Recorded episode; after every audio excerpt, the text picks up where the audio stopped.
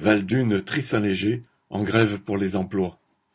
Le 5 mai, les 245 salariés de Val-d'Une, fabricant des roues de train à Trissin-Léger, près de Valenciennes, ainsi que leurs 95 collègues de Lefrin Cook, près de Dunkerque, ont appris que l'unique actionnaire du groupe ne entre guillemets, dépenserait plus un centime dans l'entreprise, et ont répliqué en se mettant en grève.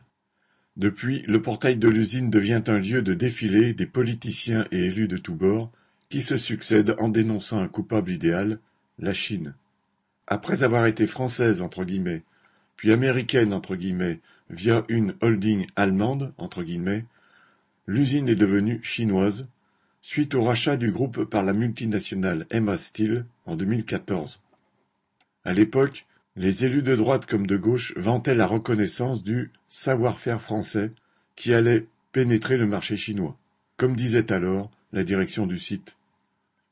Récemment, l'usine profitait même de commandes récupérées chez son concurrent ukrainien Interpipe, paralysé par l'invasion russe.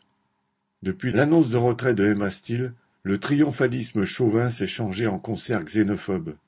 Les Chinois sont qualifiés de prédateurs qui auraient pillé le savoir-faire et volé les technologies de l'usine.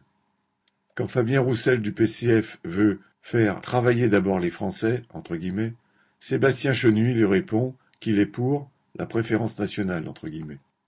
La nationalisation de l'usine ou l'obligation pour la SNCF d'acheter ses pièces en France sont présentées comme des solutions pour le maintien du site. Le même genre de promesses ont été agitées avant les licenciements massifs qui ont condamné des usines voisines de Valourec ou Ascoval à Saint-Saulve. Les centaines de milliers de licenciements de ces dernières années ont été décidés par des capitalistes de tous les pays, à commencer par des Français. Et quand c'est la famille Peugeot qui décide de licencier les intérimaires de son usine de Trissin-Léger ou de fermer d'autres sites de production, les politiciens cocardiers sont beaucoup moins bavards. Depuis le 5 mai, la grève a été reconduite malgré les chantages et menaces. Dans ce bras de fer, les grévistes cherchent à associer les habitants qui ont manifesté à leur côté samedi 13 mai. Les salariés poursuivent la mobilisation et exigent le maintien de leurs emplois, avec raison, comme tous ceux qui défendent les leurs, en Chine ou en Allemagne. Aux capitalistes de tous les pays qui se sont enrichis durant des décennies de payer. Correspondant Hello.